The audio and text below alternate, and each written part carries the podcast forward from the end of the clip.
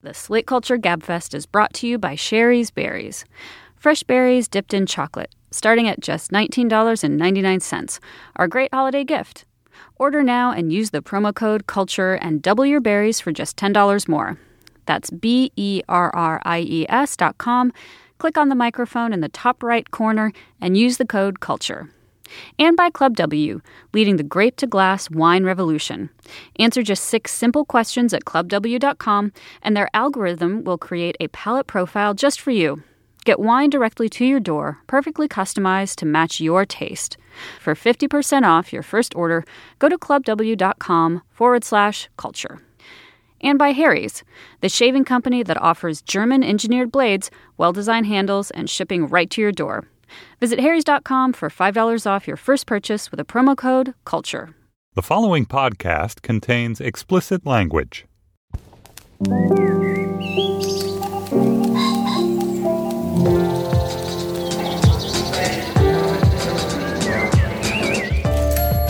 I'm Stephen Metcalf, and this is the Slate Culture Gabfest Baby, It's Showbiz Inside edition. It's Wednesday, December 9th, 2015. On today's show, Macbeth is arguably the oddest play by Shakespeare. It's now a new movie directed by Justin Kurzel and starring Michael Fassbender and Marianne Cotillard.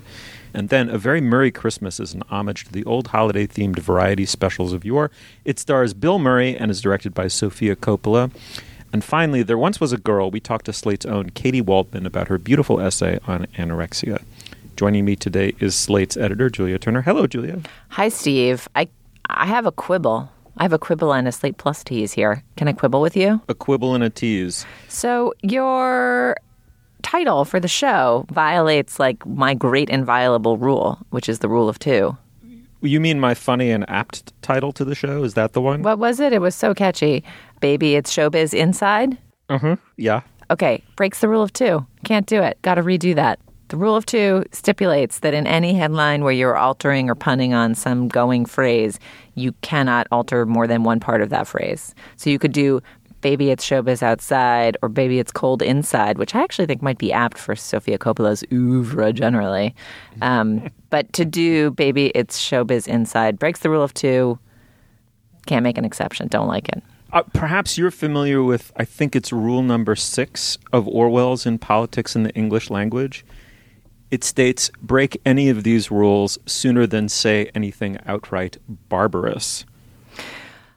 Okay, but I think that your joke is not good enough to warrant breaking the rule.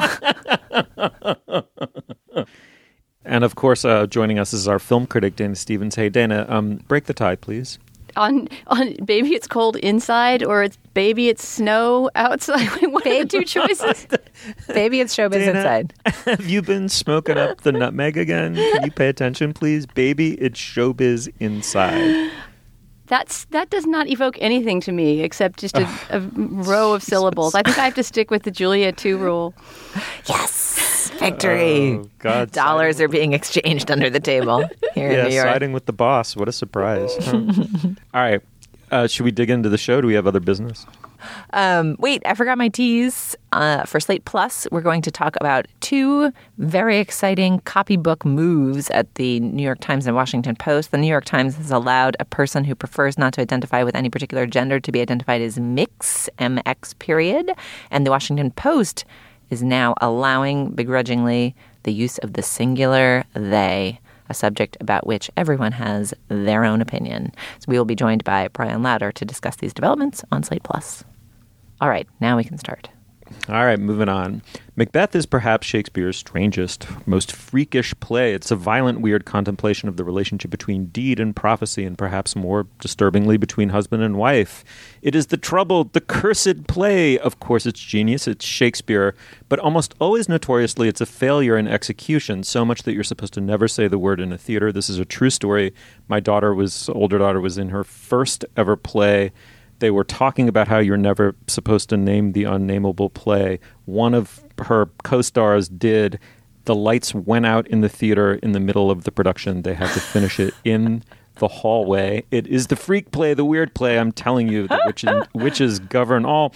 Dana, there is a new filmed version of it. It stars Michael Fassbender, Marianne Cotillard. It's directed by Justin Kurzel. Dana, it's a movie, so I'll start with you.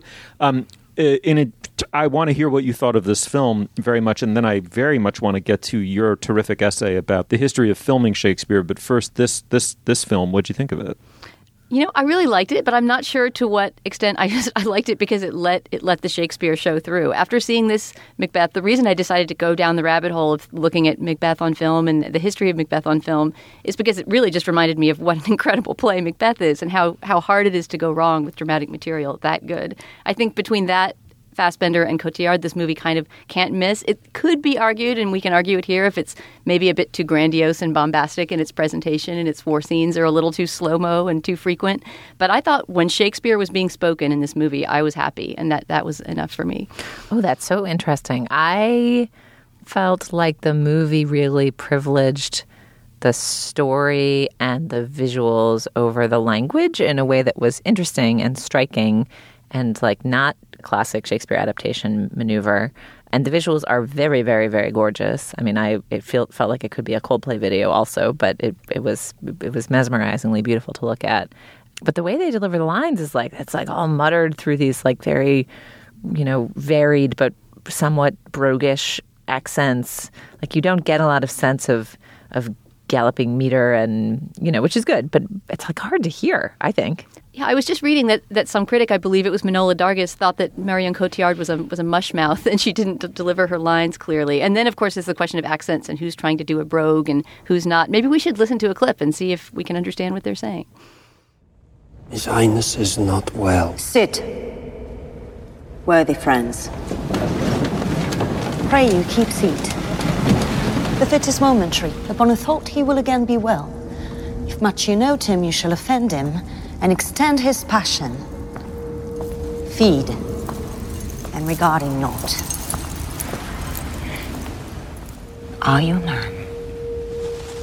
Aye. And a bold one that dare look on that which might appall the devil. Oh, proper stuff. Prithee, see there. Behold, look lo, how say you? This is the very painting of your fear. This is the air-drawn dagger which you said led you to Duncan. Why do you make such faces? So in case you don't know that scene, it's the famous banquet scene when the ghost of Banquo, who Macbeth has just had killed, shows up at this banquet, visible only to him, and he starts freaking out. And what I love about this scene also is that the wife, Lady Macbeth, of course, not only has to find out what's going on with Macbeth and calm him down, but has to cover for the guests and try to pretend that this is part of his normal distemper. I loved the way this scene was staged, and also that clip totally proves your point, not mine, Dana. Nice. They're perfectly comprehensible. Bid the clip selection, but it's very different than the rest of the movie, which takes place like mostly outside on howling moors, where people are like gutturally, you know, speaking through mud and blood. But all right, fine. Mm. Yeah, you know, it's funny. I suppose I liked it. As you say, Julia, a lot of the action is outside. A lot of the early action is in tents and by candlelight. And then when he kills Duncan and becomes king, they get to go indoors, this huge, massive castle, and that contrast is quite powerful. And I almost think that the apposite question is whether Shakespeare ever really works as a film. I mean, this is extremely cinematic.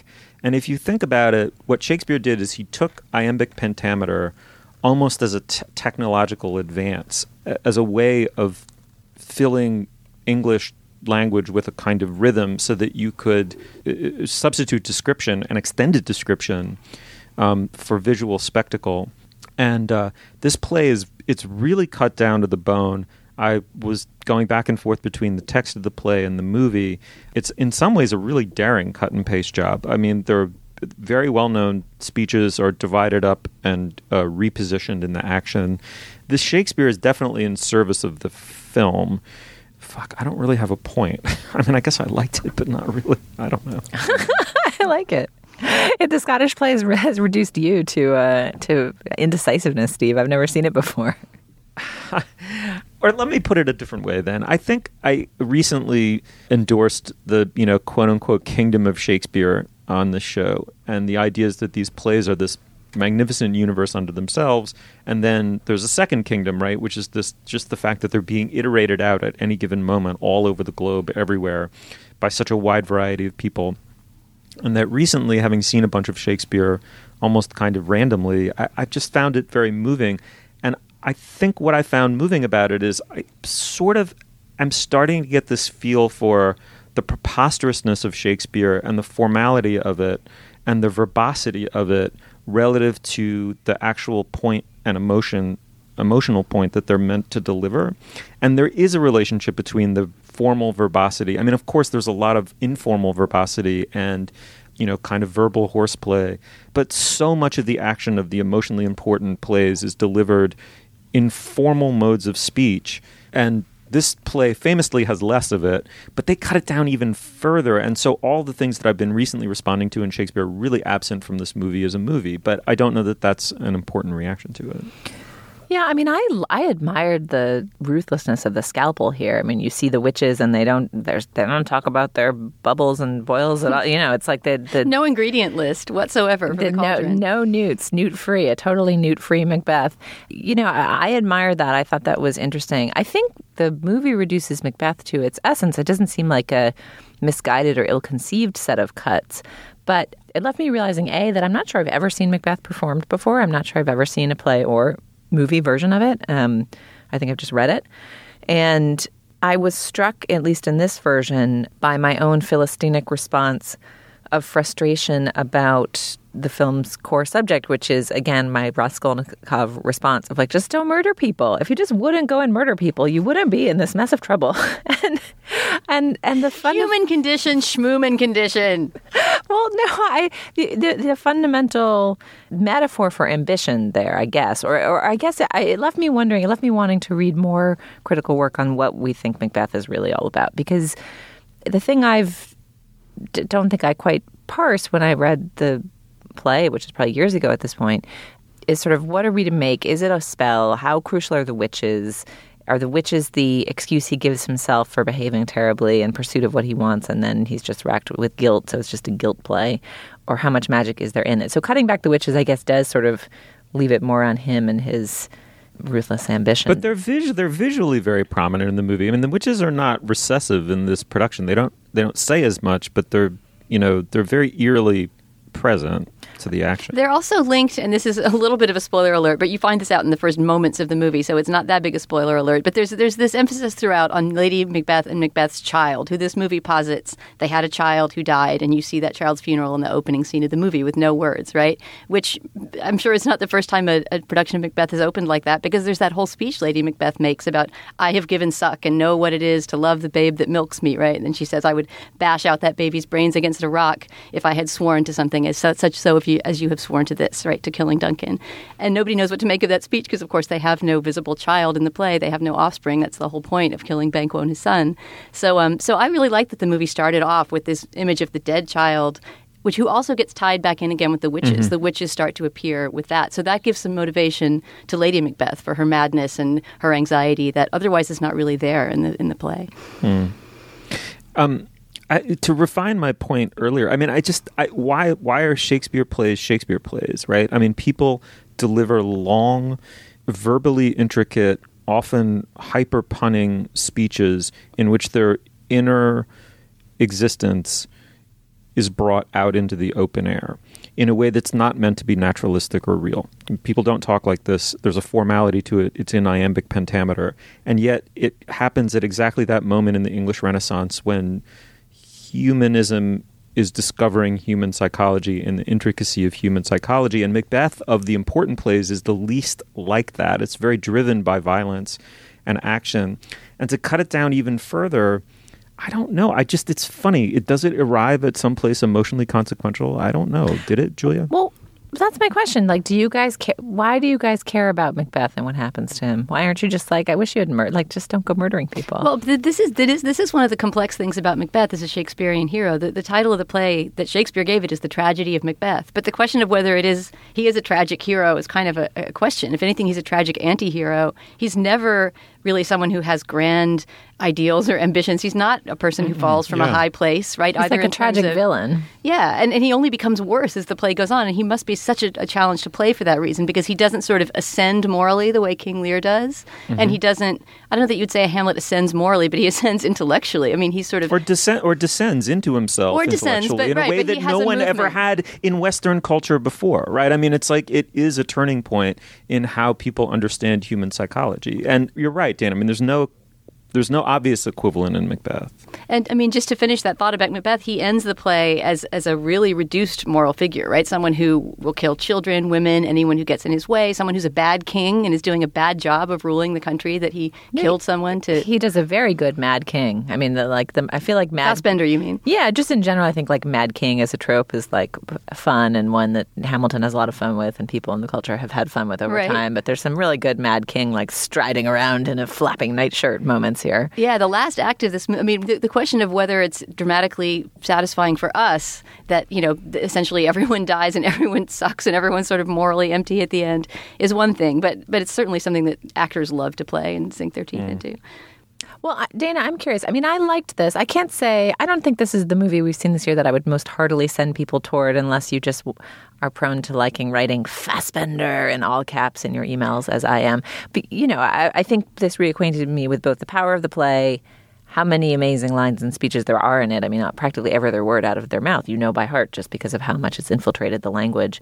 But for all of its thorniness and difficulties in playing, how do you think this version compares against all the versions you went back and watched? I mean, it seems like such a fun assignment to go, fun and daunting, to go descend into, you know, countless Macbeths of yore. Oh, so many. And there are so many I didn't see. I mean, I sort of had to put blinders on and say I'm only going to talk about these 4 or 5 or else it would have really spiraled out of control. But I mean, I would say that it's probably the weakest of the ones I was writing about, but I was comparing it to an Orson Welles movie, a Roman Polanski movie, what else, a Kurosawa movie, you know, some of the greatest filmmakers that have existed. So, you know, Justin Kurzel is this young filmmaker out of Australia. I think this is his second or third film. You know, I don't think it's quite fair to rank him against Orson Welles and say his movie is inferior. But then again, Orson Welles' Macbeth is a very weird movie that is not anywhere near the top of the Welles canon. So I don't know. I think what surprised me and what delighted me the most about researching this is how long there have been movie Macbeths, and just that D.W. Griffith made one, which hasn't survived, and just that essentially Macbeth has been the Shakespeare play that great filmmakers have wanted to undertake since film began, much more so than Hamlet or Othello, I think. I mean, and just in terms of the ambition with which it's been filmed. And I think there are things, this is what I was trying to explore, I think there are things in the play that really do make it more cinematic than something like Hamlet or King Lear or Othello, if only just the brevity. It's the shortest of all the tragedies, and it has a lot of action. It sets itself up very well to be a rollicking action film, which is exactly how Kurzel undertakes it. All right. Well, the film is Macbeth. It stars Michael Fassbender. It's directed by Justin Kurzel. Very curious to hear what our listeners think of it. You should go see it. I mean, I hope no one gets the impression that it's a thumbs down, at least for me. To me, Cotillard and Fassbender as Lord and Lady Macbeth, how can you not see that if you like either of them or Shakespeare? You got to check it out. Yeah, check it out. And then tell us what you thought of it. We'd love to know. Facebook.com/CultureFest. All right. Well, now is the moment in our podcast where we talk about our sponsor. Julia, what do we have?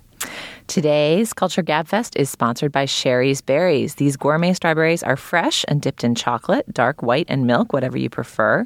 Then they're sprinkled with decadent toppings like chocolate chips and chopped nuts. No word yet on whether there's a special Dana Stevens nutmeg edition. And they make a fantastic holiday gift. We got a bunch of these at the Slate offices a week or so ago to sample. I think maybe 1 or 2 boxes were intended for you, Steve and Dana, but I just commandeered them and gave them to the Slate staff. Sorry. It's good to be the boss. And they were met with much rejoicing and praised for their juiciness, their chocolatiness, and their general deliciosity. Wait, me and Dana or the candies? You guys are delicious as well, but I'm not sure I would put you next to Sherry's Berries in a head-to-head taste test. All right. Sherry's Berries has a special offer for Slate Culture Gabfest listeners. You can get sweet, freshly dipped strawberries starting at just $19.99. That's 40% off the usual price. You can also double the amount of berries for just $10 more. To get this amazing offer starting at only $19.99, go to berries.com. That's berries.com. And then click on the microphone in the top right-hand corner and type in culture. Order them today. All right, Steve, what's next? Thanks, Julia. All right, moving on. A Very Murray Christmas is both a relic from another era, the broadcast TV Christmas variety show, and a nod to the future when streaming TV just is TV. This production mixes song and comedy, nostalgia with meta, showbiz melancholy and showbiz in-jokes, and of course Bill Murray with an odds and ends roster of guests, including Miley Cyrus, George Clooney, and the hipster indie rock band Phoenix. Let's listen to a clip. The heat's off in here, fellas. This will help keep you warm. Well, this is the nicest thing that's happened to me all day, to you. It's Christmas Eve. It's my favorite night of the year. The power's out. The storm is raging outside. We're in here all cozy. For now. For now. Have another sip. Warm up, hon. 'Cause, baby, it's cold outside. Can't you stick around? I really can't stay. Baby, it's cold outside. I've got to go away. I'm not kidding. It's really cold out. This evening has been so very nice. I've been hoping that you drop in. Well, Julia, I presume that you love Bill Murray. This show certainly presumes that we all love Bill Murray. I love Bill Murray. But there's a lot of singing in this, especially from Bill Murray. What did you make of it? I like that review. A lot of singing in this here Christmas special. I found myself charmed by this totally unnecessary piece of cultural flotsam that nobody ever needed to have made. It is a very melancholic. I mean, the director is Sofia Coppola. And it really is a bit as though Bill Murray's Lost in Translation character, not exactly, but some psychic cousin of him, is hosting a Christmas special. The plot, such as it is, it's very thin, is that Bill Murray is on the hook to host a live Christmas special from the Carlisle Hotel, televised. But there has been a world historic blizzard and nobody's shown up, so he's going to have to post it live with no audience. And then the power goes out in the middle and the whole thing is adjourned. And then just like a bunch of semi-famous people hang out at Bemelman's and sing intermittently for the next 30 minutes. And then there's a Technicolor thing at the end where Miley Cyrus shows up and does in a dream sequence does a really nice version of Silent Night. And there's George Clooney. And it's just mood. It's just a mood poem. And as a mood poem, I kind of loved it. It has a little bit of alienation from Christmas baked into it in a way that is still fundamentally sincere. And that is what struck me as most unusual and most valuable about it. Like, I think there's kind of Christmas schlock, which you can have your own distanced relationship with.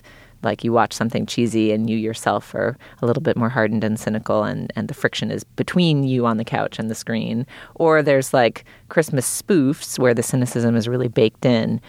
But I feel like this special is in that mood between you on the couch and the thing on the screen. It's in the sort of thing of like, I wish there was something I genuinely felt warm and nostalgic about, but actually I'm a slightly depressive alcoholic cynic who doesn't really feel like this time of year is totally for me. And yet it's really nice to drink brandy inside when it's snowing and remember that sometimes people love each other. And Bill Murray, of course, inhabits precisely that zone you were talking about, right? In between spoof and sincerity. I feel like the whole latter phase of his career has been about exploring that zone. Right. It's not a mood that's unfamiliar or surprising from Bill Murray, but it maps onto the holiday special in a really nice way. I watched this on the first night of Hanukkah, after we'd had some folks over, and it was kind of the quiet after party. And I was sort of cozily feeling like the holiday season had just kicked off, and it was pleasant. And yet I would not tell anybody they really have to see it. I mean, the word that kept coming to my mind as I was making my way through this rather long, meandering 56 minutes of special was, this is a roomy show. It has room for all kinds of things. And some of those things are worth spending time with and some aren't. I sort of thought that the long production number with Miley at the end was dispensable and found myself wandering in and out of attention. But when this show tried to be comic and have a comical performance of a Christmas song, I was laughing out loud. Early on, when Chris Rock is uneagerly conscripted into singing backups on what's the terrible song they're singing? Do you hear what I hear? Do you hear what I hear? One of the worst Christmas carols of all time. And just Chris Rock's way of telegraphing, I was roped into this while singing very poorly. I loved. Also, I have to admit it, George Clooney at the end popping up from behind a Christmas tree to say, Santa needs some lovin' or whatever it was. It's ridiculous. So when there was a spoof song, I was for it. But there was also just a lot of straight belting. Yeah, it's funny that you call it roomy. I found it claustrophobic. I mean, the pretense is, as you say, that this live broadcast has gone horribly wrong and it's been essentially canceled by a blackout. So we follow as they're trapped inside Bemelman's, right, at the Carlisle. And mostly, with the exception of the Clooney number and the Cyrus number, it takes place in this one room. It presumes a lot upon the likability of people whose star image is not really built upon their likability. In my estimation, it's a little deadpan hipster and sentimental at the same time. I found it a lot of very odd ingredients. You know, it ends up essentially being a celebrity karaoke marathon. I couldn't find a way to connect to this, even though it didn't bug me watching it, but I just didn't. I have to say, it's on me, I'm sure. I just didn't understand what I was watching. Yeah, I mean, I think it is trying to be in this funny space that feels like unnecessary by definition. So it's sort of novel and has occasional charms as a result of the unorthodoxness of its approach, but also maybe there's a reason nobody made specials like this for many years. And the kind of two-bitness of all the players is interesting. I mean, there's Murray doing Wonderful Murray, and I haven't heard Murray sing that much, and I really liked him singing. I actually think there's an opening number where he sings about the Christmas blues with Paul Schaefer in his suite as he is about to kick off the ill-starred show, which I've found like very genuinely moving and kind of beautifully raspy. My father was at our house and it like the singing and the piano summoned him from the other room because he wanted to come see what was being played because he thought it was beautiful. So it's not Murray's singing that's the problem. And Jenny Lewis of Rilo Kiley, you know, is mildly charming. I guess I just think the whole thing is mildly charming. There's like a kind of stunted, stilted romance plot between Rashida Jones and Jason Schwartzman that's very thinly sketched, so the eventual rapprochement is very underwhelming. Yeah, that's what I mean about roomy. I mean, that Schwartzman, Rashida Jones thing could have gone by the wayside, as could have the little sketch with Amy Poehler and the other woman at the beginning who play his producers. It feels like all those people just dropped in because, you know, they got a card from Sofia Coppola, no doubt very tasteful card, inviting them to be part of this special. Right. I think that's where my sense of it as claustrophobic comes from. You've put your finger on it. It's clubby, yeah. Well, it's clubby, right? She's spent her life, through no fault of her own, she spent her life in a hermetic showbiz universe. She tends to, when she does her best work, draw out parables of people who are trying to find something real within a bubble, most famously Lost in Translation with Murray.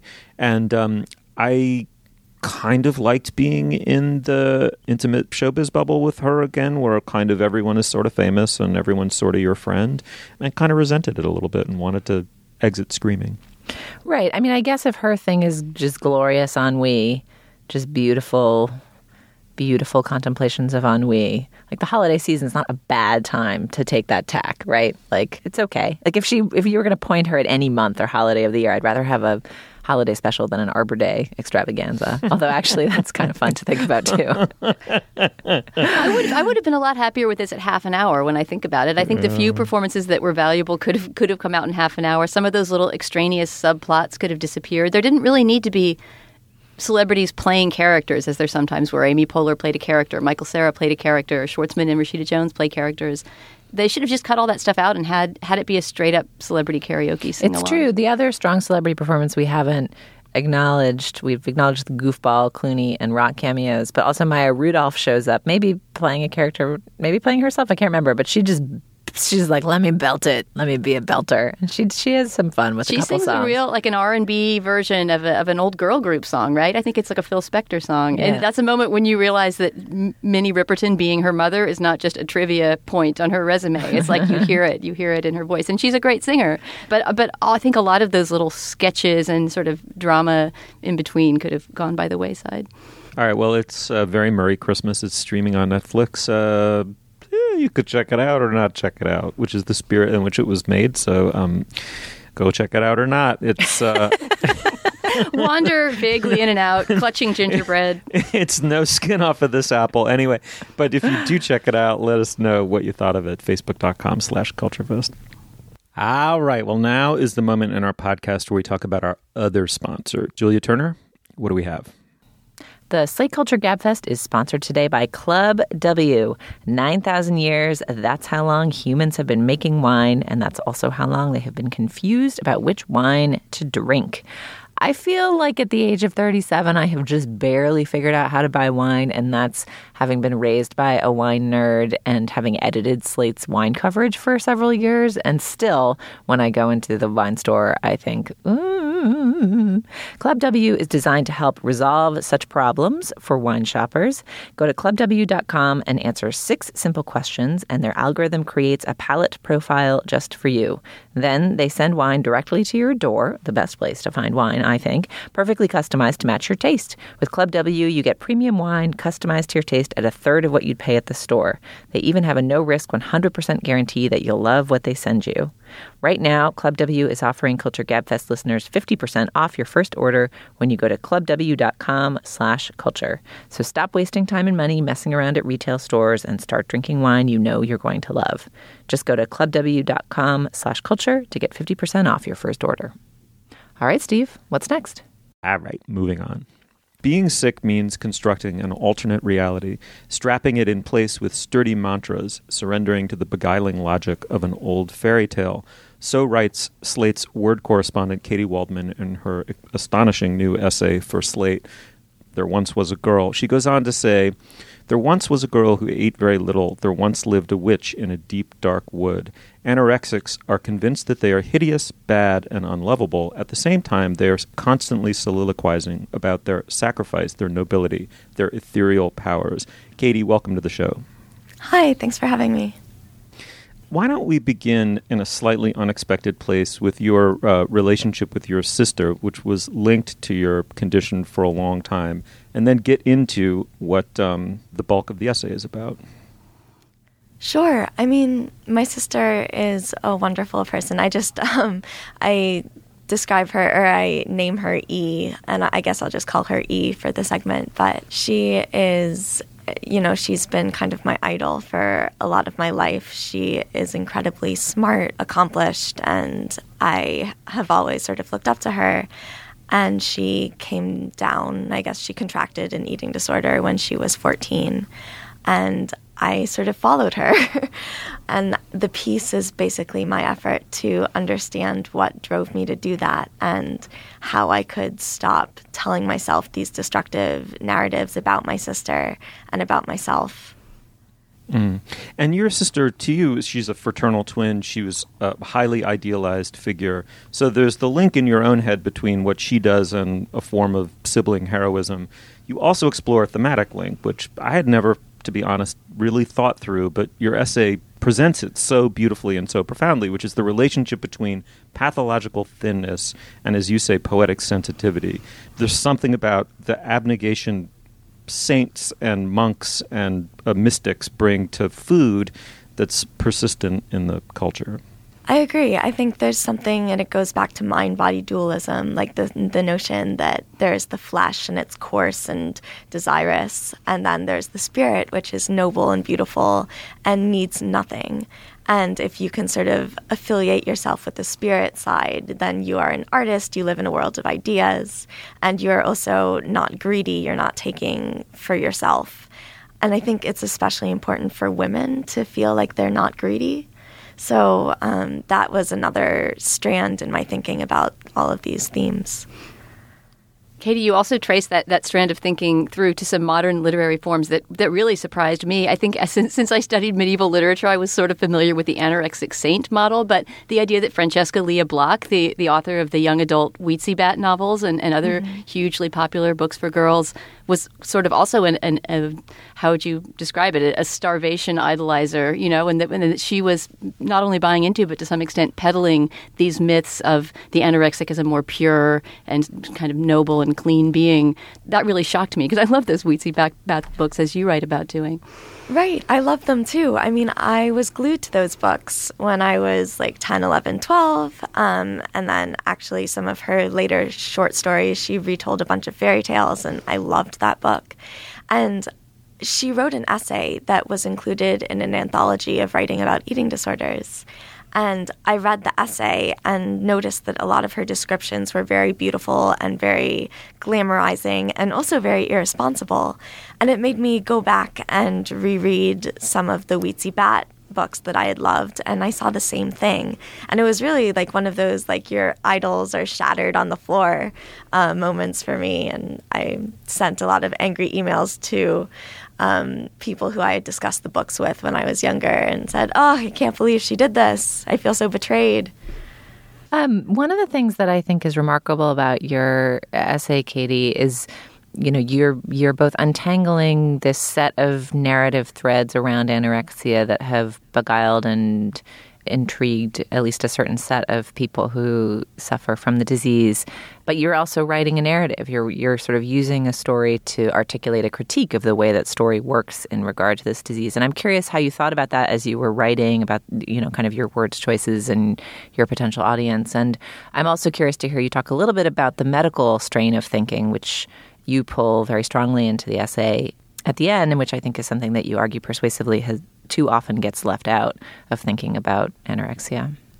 Yeah, I mean, those are really interesting points. I was a little bit nervous about replicating the kind of mythologizing and lyricization of these figures and of the disease, because, you know, it's hard to describe those sort of lodestars of the tradition without using the same kind of seductive language to show why they're appealing.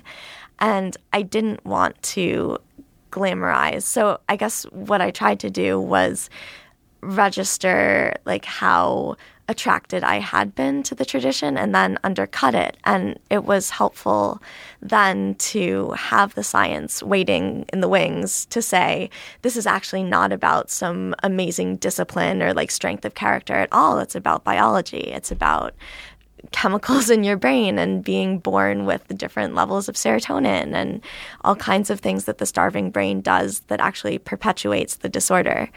So, yeah, it was sort of an interesting juggling act and a challenge there.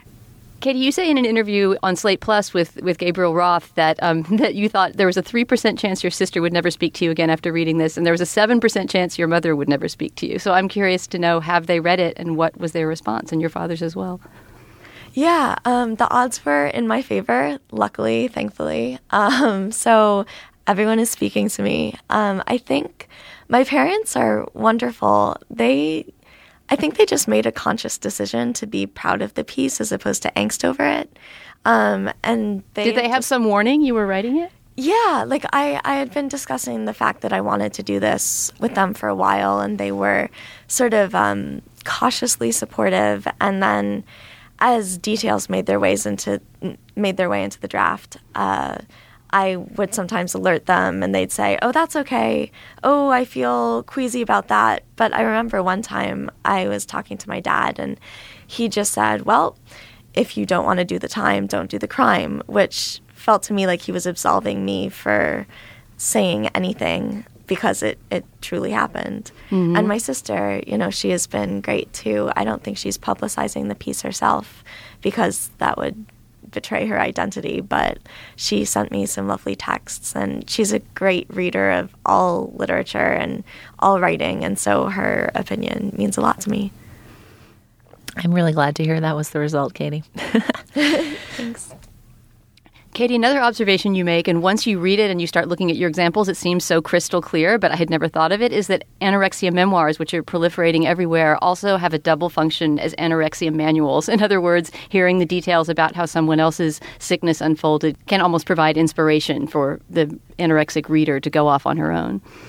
Yeah, that is very true. And many people have observed that anorexia is a very competitive illness, that details about one person's practice of the disorder, if you could say it that way, can be really triggering to someone else. Kelsey Osgood has written about this at length in her book. And I think that dynamic was especially powerful for me, because I was already comparing myself with my sister and she with me.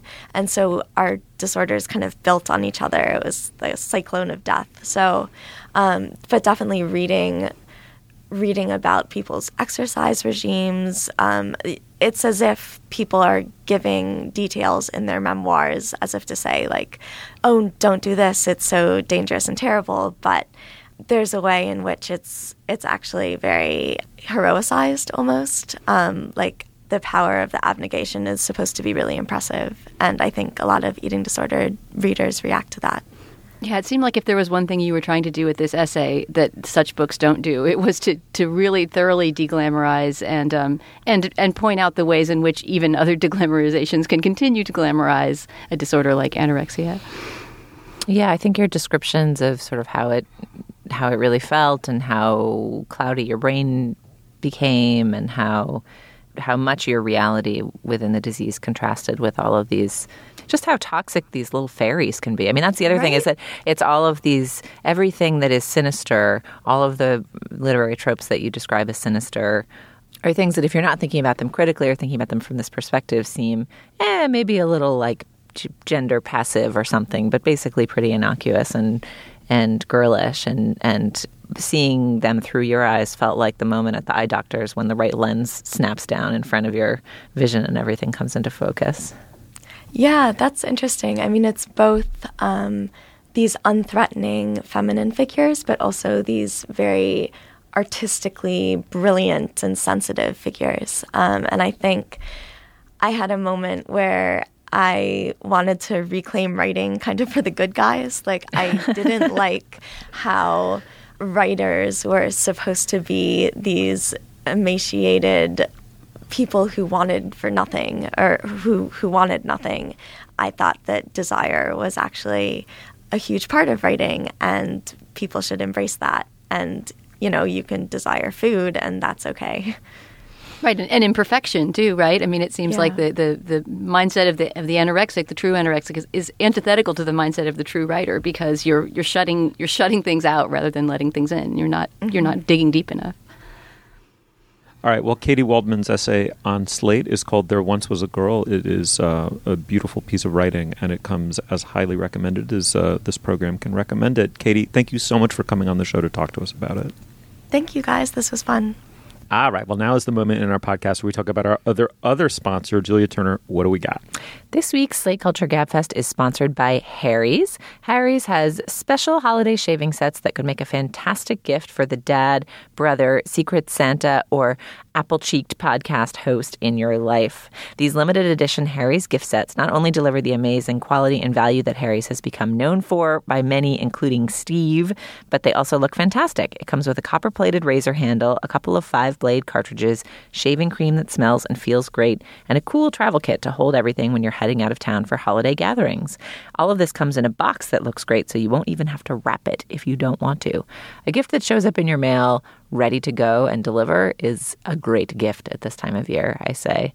Harry's holiday shaving sets start at $15, and as a special offer for Slate Culture Gabfest listeners, Harry's will give you $5 off your first purchase when you go to harrys.com and enter the promo code CULTURE. Free shipping for the holidays ends on December 10th, and I believe this podcast comes out on the 9th, so act right now. Go to your computer or on your mobile device to harrys.com, harrys.com, and enter the code CULTURE.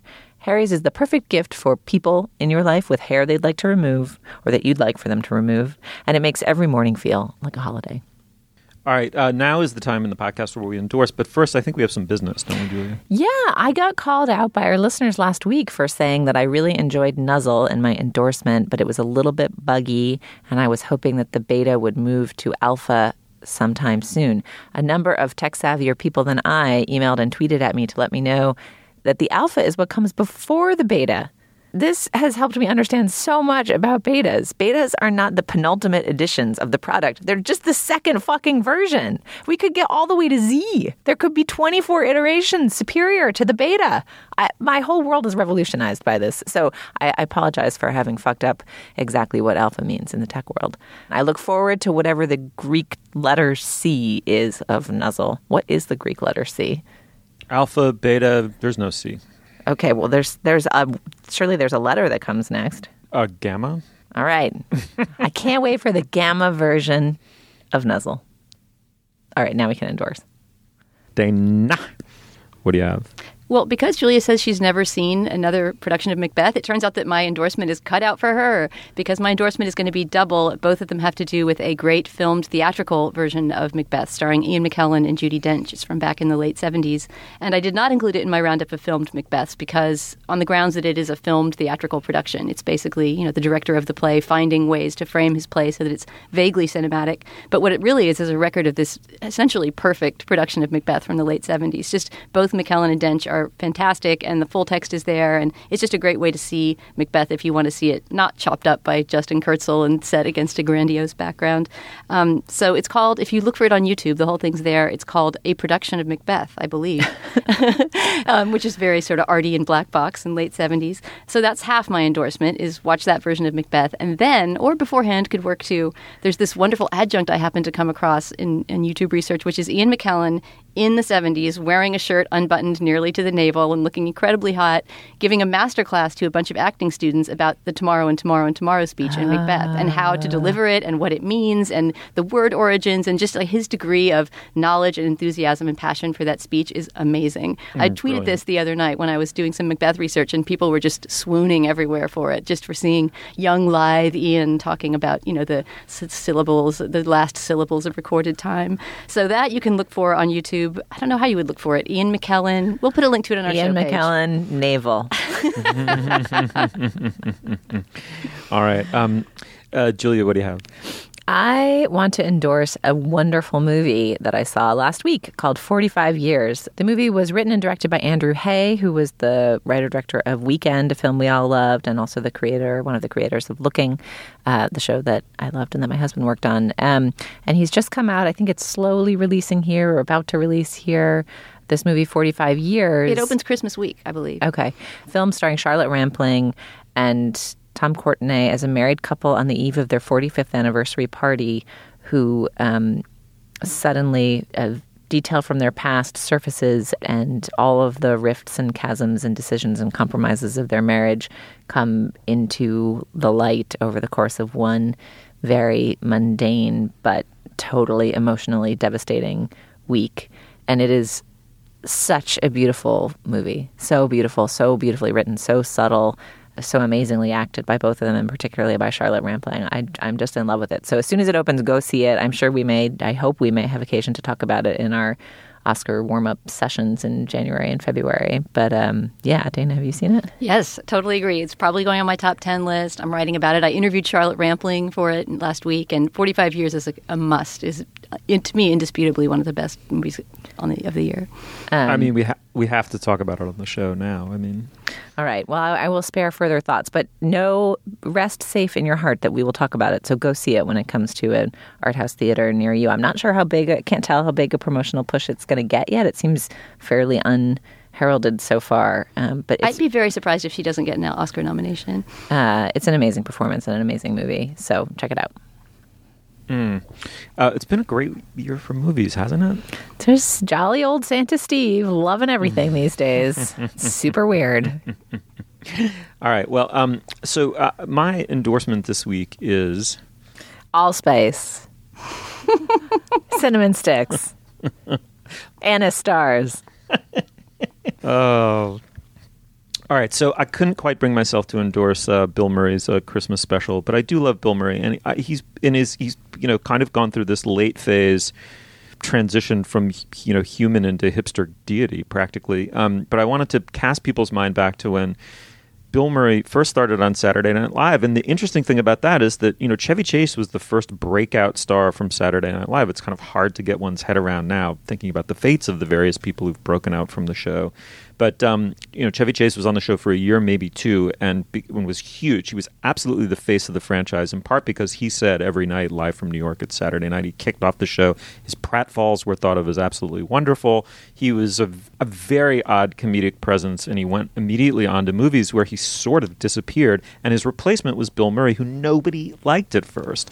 Very few people liked. First of all, let me just jump in. Chevy Chase was a pretty big movie star for a moment there after he got out of SNL, but go on. I understand. I mean, Foul Play and the Vacation movies, on and on and on. But one thought that Chevy Chase was about to become a major and enduring American movie star, and I would argue he didn't. But Bill Murray did, which is the point of this whole spiel is that, you know, Murray had this impossible situation, these shoes to fill, the loafers to fill. I mean, the whole thing about Chevy Chase was that he was this completely unpolished, technique-free preppy, which was probably extremely hard to pull off on live TV. And in came Murray, this sebaceous, lumbering Chicagoan with a very broad style. And one of his early characters was the lounge singer, Nick Winters. And the whole joke of it was just, it was so fucking annoying to watch Bill Murray sing. That was the joke.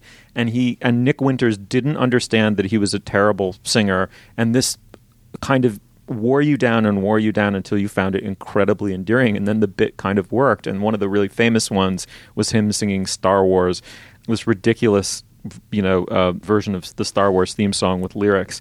Anyway, so I want people to go and rediscover the super early Bill Murray, who's still finding his way on Saturday Night Live, doing this lounge singer Nick Winters, and then one more semi-early mid-period Bill Murray movie that no one talks about anymore, written by one of my favorite screenwriters, Richard Price, the genius behind a lot of The Wire, called Mad Dog and Glory. It stars Uma Thurman and Robert De Niro and Bill Murray. It's mostly forgotten. It's kind of a mobster chamber piece, if such a thing is possible. Really interesting movie. Would love to hear from you if you saw it and liked it. Dana, thank you very much. Thank you, Steve. Julia, thanks a lot.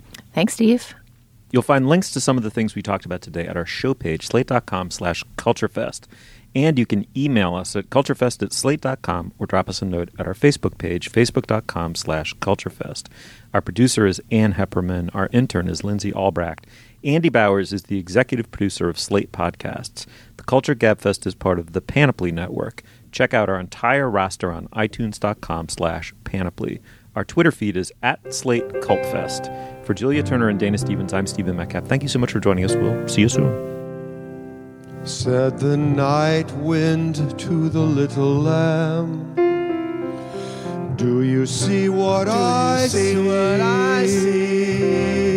Way up in the sky, little lamb. Do you see what I see?